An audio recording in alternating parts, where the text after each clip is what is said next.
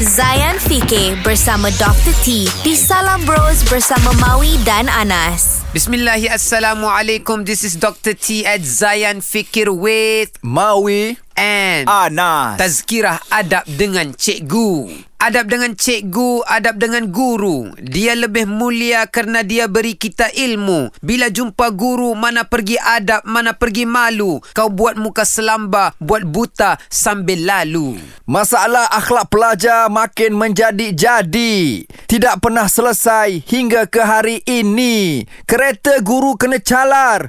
Kami sudah lali. Muka kena tampar. Ibu bapa macam Muhammad Ali. Menghormati guru membawa kepada kejayaan. Lihat pada zaman dahulu, adab para cendekiawan. Sifat rendah diri, penuh taat dan sifat pengabdian. Barulah ilmu diberkati, dada penuh ilmu pengetahuan. Allah Akbar. Tuan-tuan dan puan ada tertulis dalam beberapa kitab uh, sejarah bahawa para muhaddisin seperti Imam Al-Bukhari, dia belajar adab selama 20 tahun. Mm-hmm. Nak belajar adab, Adab tu sahaja. adab sahaja, adab berguru, adab mm. berilmu.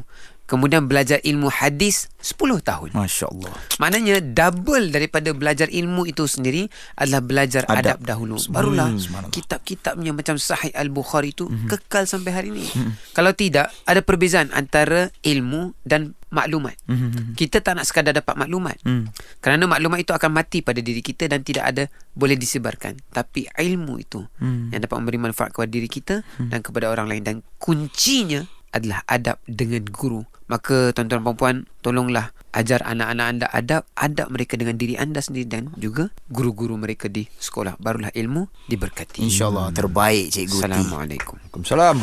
Zayan Fikir bersama Dr. T di Salam Bros bersama Maui dan Anas. Muat turun aplikasi Shock di Google Play Store atau Apple App Store sekarang. Zayan, destinasi gaya hidup Muslim modern. #IndahDiHati